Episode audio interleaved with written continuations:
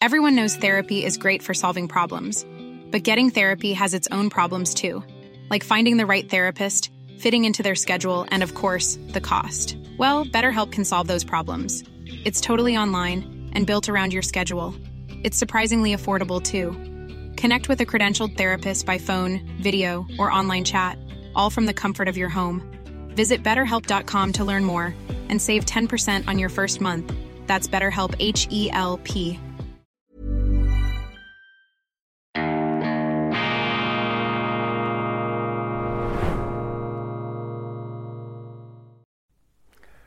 Grüezi miteinander, ganz herzlich willkommen. Ich begrüße Sie aus dem Hauptquartier der Meinungsvielfalt zu einer weiteren Sondersendung von Weltwoche Daily, die andere Sicht, unabhängig, kritisch, gut gelaunt im August 2023. Hier sind wirklich alle willkommen, ungeachtet der Hautfarbe, der Herkunft, der Konfession, der politischen Gesinnung oder der sexuellen Orientierung. Wir wehren uns gegen die Echokammern, gegen die Zersplitterung, gegen die Balkanisierung der Menschheit. Wir arbeiten dringend dem Ziel entgegen, dass alle mit allen über alles reden, was sie betrifft. Und ich beobachte, vor allem in Deutschland, in der Schweiz können wir das nicht so gut, weil wir gezwungen sind, aufgrund der Kleinräumigkeit unseres Landes miteinander im Gespräch zu bleiben. Aber in den Vereinigten Staaten, in Deutschland auch, in größeren, größeren Ländern, beobachte ich mit Sorge, wie sich da die einzelnen Gesinnungsgemeinschaften ums Lagerfeuer Feuer ihrer eigenen Rechthaberei, Scharen ihrer Dogmen und nicht mehr bereit sind, ähm,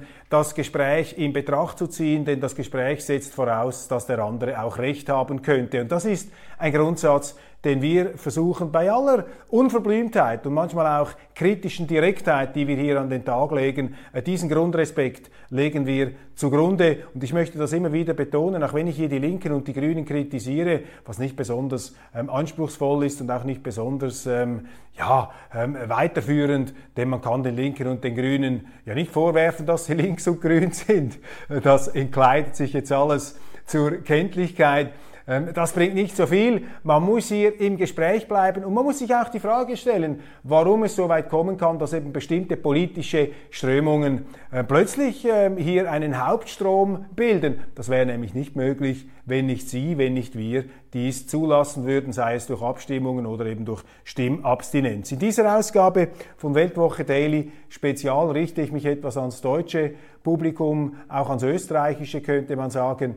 Ähm, Umgang mit der AfD, Umgang mit der FPÖ, mit den sogenannten rechtspopulistischen Parteien, das ist so ein gängiges Schimpfwort, die Nationalkonservativen, in Deutschland wird das zusehends jetzt ins Rechtsextremistische verbal hinein zugespitzt. Bedenken Sie einfach, alle politischen Begriffe sind polemische Begriffe. Und gerade im äh, Schlachtfeld der Politik sind die Worte Waffen und deshalb müssen Sie diesen Begriffsbildungen immer auch sehr skeptisch gegenüberstehen. Rechtspopulismus ist seit einigen Jahrzehnten die Chiffre geworden, um jene Parteien zu charakterisieren, die sich in aller Regel für mehr Demokratie einsetzen, für mehr Eigenverantwortung innerhalb der nationalen Gebietskörperschaften. Es sind auch Parteien, die aus der Opposition kommen, die die Unzufriedenheit vieler Bürger, die real existierende Unzufriedenheit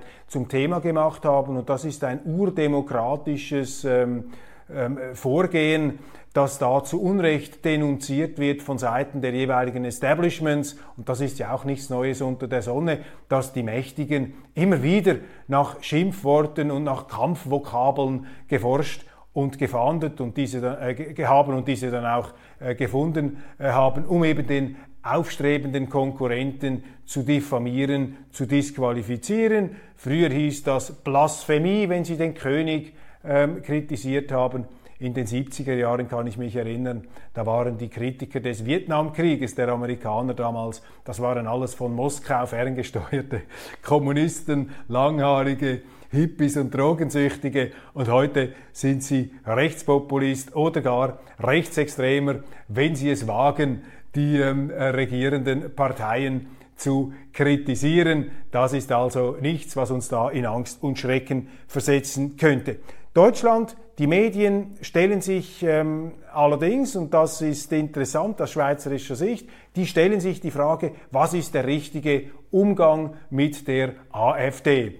Und in Österreich haben sie auch eine Partei, die jetzt nicht gleichzusetzen ist, aber auch ähm, mit äh, beherzter Rhetorik und auch oppositionell, wie es eben auch ihre Aufgabe ist, sich da in die politische Arena hineinwirft, die FPÖ. Und da stellt sich ja oftmals bei den Zeitungen auch diese Frage. Die meisten sind natürlich unverhohlen gegen solche Parteien und suchen da krampfhaft alle möglichen Argumente, um ihren Lesern plausibel zu machen, um ihnen zu verklicken, warum man diese Parteien irgendwie speziell behandeln, unter Quarantäne stellen oder gar verbieten ähm, sollte. Was ist der richtige Umgang aus schweizerischer Sicht? Ich möchte mich also nicht in die außenpolitischen Verhältnisse da bei Ihnen hineinmischen, aber ein paar Gedanken scheinen mir doch wichtig und vielleicht hilfreich aus der Sicht der Schweiz, die ja über eine der ältesten Demokratien verfügt. Und wir haben immer gesagt, natürlich wird auch bei uns der ungewollte, der ähm, kritische Standpunkt gerne verleumdet und diffamiert,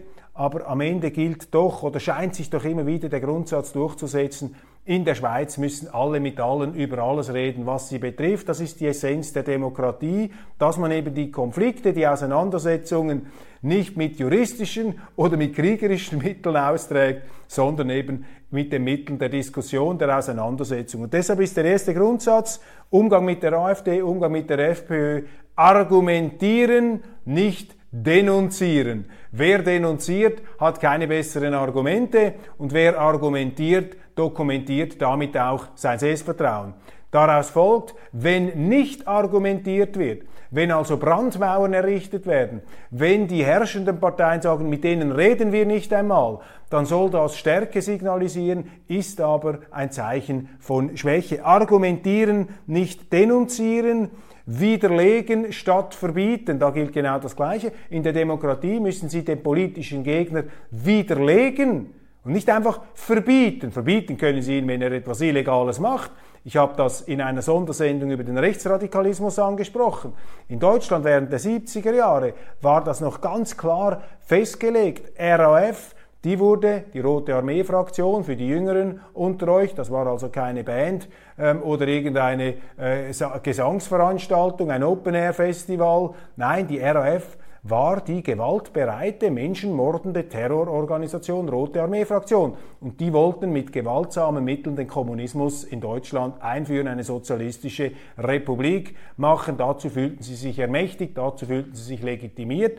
Und die Tragödie besteht darin, dass äh, nicht äh, wenige ähm, intelligente und auch, aus sehr gut bürgerlichen Verhältnissen stammende junge ähm, Deutsche da mitgemacht haben. Vielleicht auch eine Spätfolge jener Traumata des Zweiten Weltkriegs und der Nazi-Herrschaft. Aber ich will das nicht rechtfertigen, aber es gibt für alles natürlich gute Gründe und nachvollziehbare Gründe, mit denen man sich auch auseinandersetzen muss. Aber damals hat der deutsche Verfassungsschutz gesagt, wir gehen gegen diese RAF vor, weil sie den Gewalt mit dem Umsturz der bestehenden gesellschaftlichen und politischen Ordnung mit gewalttätigen Mitteln anstrebt. Das war die Definition und darum ähm, hat man diese Partei bzw. diese Gruppierung verfolgt mit der ganzen Härte des Staates. Man hat sie verboten und diese Gruppierung stand eben außerhalb der deutschen Rechtsordnung. Heute haben Sie in Deutschland keine Partei, die irgendeine nennenswerte Rolle spielt, die außerhalb der Rechtsordnung stehen würde. Also müssen Sie da nicht verbieten und denunzieren, sondern Sie müssen argumentieren und widerlegen. Und wenn man das eben nicht macht, wenn man nicht widerlegt, wenn man nicht argumentiert, ist das ein Zeichen von Schwäche, ist das ein Zeichen eines argumentativen Notstands und dass die Medien und die Politik auf diese Karte setzen, in Deutschland bei der AfD, dass man eben Brandmauern hochzieht, dass man äh, die AfD da sozusagen dem Staatsschutz, dem Verfassungsschutz, zum Fraß ausliefert und auch immer wieder Munition liefern möchte, damit man diese Partei verbietet, damit man ihnen das Geld wegnimmt, dass man sie nicht äh, zum Beispiel dort sitzen lässt im Parlament, wo sie sitzen möchte, oder dass man bestimmte Positionen, die der Partei aufgrund ihrer Parteistärke zustünden, dass man ihr die nicht zubilligt oder dass man sogar demokratische Wahlen, etwa in Thüringen, ähm, ex cathedra aus Berlin, über den Haufen werfen lässt. Das sind erschreckende Zeichen der, äh, des, äh, der Schwäche und äh, das zeigt die himmeltraurige Verfassung letztlich. Quality sleep is essential. That's why the Sleep Number Smart Bed is designed for your ever evolving sleep needs. Need a bed that's firmer or softer on either side? Helps you sleep at a comfortable temperature? Sleep Number Smart Beds let you individualize your comfort so you sleep better together. JD Power ranks Sleep Number number 1 in customer satisfaction with mattresses purchased in-store. And now, save 50% on the Sleep Number limited edition Smart Bed for a limited time. For JD Power 2023 award information, visit jdpower.com/awards. Only at a Sleep Number store or sleepnumber.com. A lot can happen in the next 3 years. Like a chatbot may be your new best friend. But what won't change? Needing health insurance. United Healthcare Tri-Term Medical Plans are available for these changing times. Underwritten by Golden Rule Insurance Company, they offer budget-friendly, flexible coverage for people who are in between jobs or missed open enrollment. The plans last nearly three years in some states, with access to a nationwide network of doctors and hospitals. So for whatever tomorrow brings, United Healthcare Tri-Term Medical Plans may be for you. Learn more at uh1.com. Des deutschen Establishments, das zutiefst verunsichert ist dass es gegenüber einer AfD zu solchen Methoden ähm, äh, greifen zu müssen glaubt. Das ist das äh, wahre Problem hier. Also diese ganze Vorgehensweise, die wir beobachten in Deutschland, ist im Grunde Ausdruck der Tatsache, dass die Regierenden, dass die Establishment-Parteien inhaltlich aus dem letzten Loch pfeifen. Und da gelten auch, äh, muss man auch die ähm, bürgerlichen Exponenten. Selbstverständlich aus schweizerischer Sicht etwas äh, mit Stirnrunzeln beobachten, etwa einen FDP-Chef Christian Lindner, der gesagt hat, bevor er ähm, mit der AfD zusammenarbeiten würde, ähm, würde er zuerst noch mit der Linkspartei zusammenspannen und ähnliche Töne haben Sie auch von der CDU gehört. Dort hat sich zwar der Vorsitzende Friedrich Merz auch etwas widersprüchlich geäußert. Kürzlich hat er gesagt, es stehe einer Zusammenarbeit überhaupt nichts im Wege. Gleichzeitig betont er die Brandmauer. Also da scheint man sich im Labyrinth der eigenen Brandmauern bereits verirrt zu haben.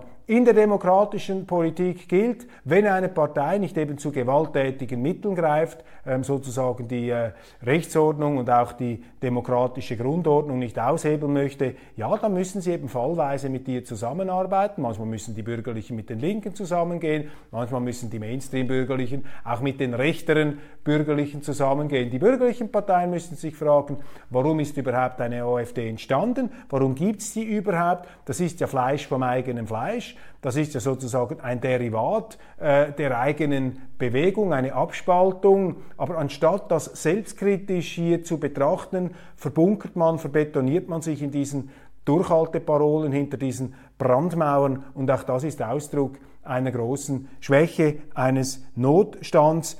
Diese Schwäche, diese traurige Vorstellung, die entkleidet sich jetzt zur Wirklichkeit. Ein großer Mangel des Selbstbewusstseins innerhalb des deutschen Establishments. Das Ganze wird dann vordergründig äh, von den Intellektuellen auch legitimiert, immer wieder mit Rückgriff auf die deutsche Geschichte. Da wird sehr viel, aus meiner Sicht, sehr viel Schindluderei betrieben, aber das ist natürlich ein sehr intimer Vorgang, wie ein Land mit seiner Geschichte umgeht. Da will ich jetzt nicht einfach hineingrätschen. Aber für mich ist Deutschland ein Land, das jetzt über zwei Lebensalter bewiesen hat, dass es eine absolut krisensichere, ja erdbebensichere demokratische Verfassung und auch eine demokratische Kultur hat, die von den Menschen gelobt und gelebt wird. Und dass da sich einzelne Politiker immer wieder so verhalten, als ob man den Deutschen nicht trauen könnte, Stattdessen sind es eher die Politiker, denen man mit, Misstrauen begegnen sollte, aufgrund der politischen Entscheidungen der letzten zehn Jahre. Das sind für mich Abirrungen, das sind für mich ähm, Symptome der Abgehobenheit und eben auch der Verzweiflung des politischen Establishments, das in Deutschland abgewirtschaftet hat.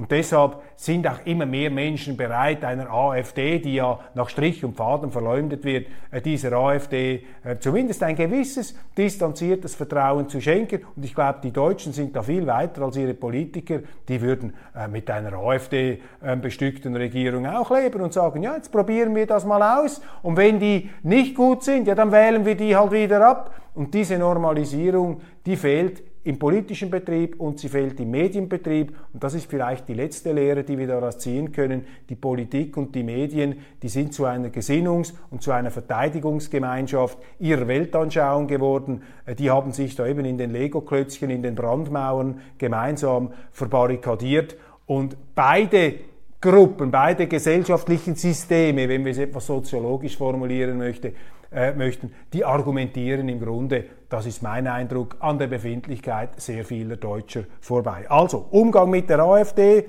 argumentieren statt denunzieren, widerlegen statt verbieten und wer verbieten will, wer sich diese Diskussion nicht stellt, hat bereits abgewirtschaftet, pfeift aus dem letzten Loch miteinander reden, das ist Demokratie und nicht eine Demokratie, wo sich da ein paar Leute anmaßen, zwischen den Demokraten und den Nichtdemokraten unterscheiden zu können. Hier verschwimmen in Deutschland auch die legalen, äh, die juristischen Begriffe. Beim Linksextremismus, ich habe das aufgezeigt, war es noch klar, gewalttätige Mittel. Beim Rechtsextremismus hat sich der Staat mittlerweile einen Freibrief gegeben für Gesinnungsschnüffelei und eben auch zur Überwachung von Politikern, die überhaupt nicht die freiheitliche demokratische Ordnung Deutschlands zur Disposition stellen wollen, die lediglich eine andere Migrationspolitik anstreben, eine andere Steuerpolitik, eine andere Unternehmenspolitik, eine andere Energiepolitik. Und wie die jetzt denunziert werden vom Establishment, das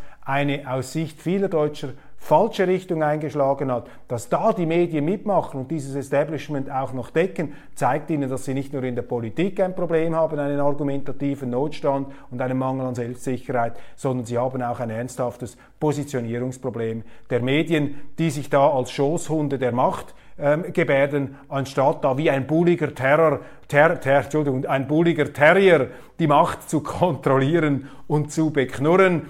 Diese Aufgabe fällt heute eher einer AfD zu und es ist im Grunde für einen Journalisten etwas beelendend mit anzusehen, wie sich eigentlich mehr oder weniger alle Journalisten auf die Seite der Macht stellen, auf die Seite der Etablierten. Aber das wird nicht ewig so weitergehen. Das wird bröckeln, das wird sich äh, pluralisieren. Wir haben das in der Schweiz gesehen, das ist ja das Schöne, die Wirklichkeit setzt sich durch. Wenn die Demokratie stark ist und die Demokratie in Deutschland ist stark, dann wird eben diese Denunziererei, diese Anschwärzerei keinen Bestand haben können, weil sie schlicht die Deutschen nicht überzeugt. Das sehen wir auch heute schon angesichts der Umfrageresultate. Also, das eigene Volk nicht unterschätzen, Demokratie leben und mit etwas Selbstvertrauen auch in diese Debatten einsteigen. Das ist der richtige Umgang mit allem. Das ist im Prinzip das Universalrezept für den Umgang mit dem Leben. Neugierig bleiben, sachlich bleiben, distanziert bleiben, nicht für alles offen sein, dann sind sie nicht ganz dicht, aber letztlich ans Gute glauben und nicht allzu sehr enttäuscht sein, wenn dieser Glaube einmal äh, nicht sich erfüllt Kurzum, also die lebenspraktischen Common Sense Grundsätze helfen auch in Fragen der Politik weiter. Was denn sonst? Machen Sie es gut. Vielen herzlichen Dank für die Aufmerksamkeit.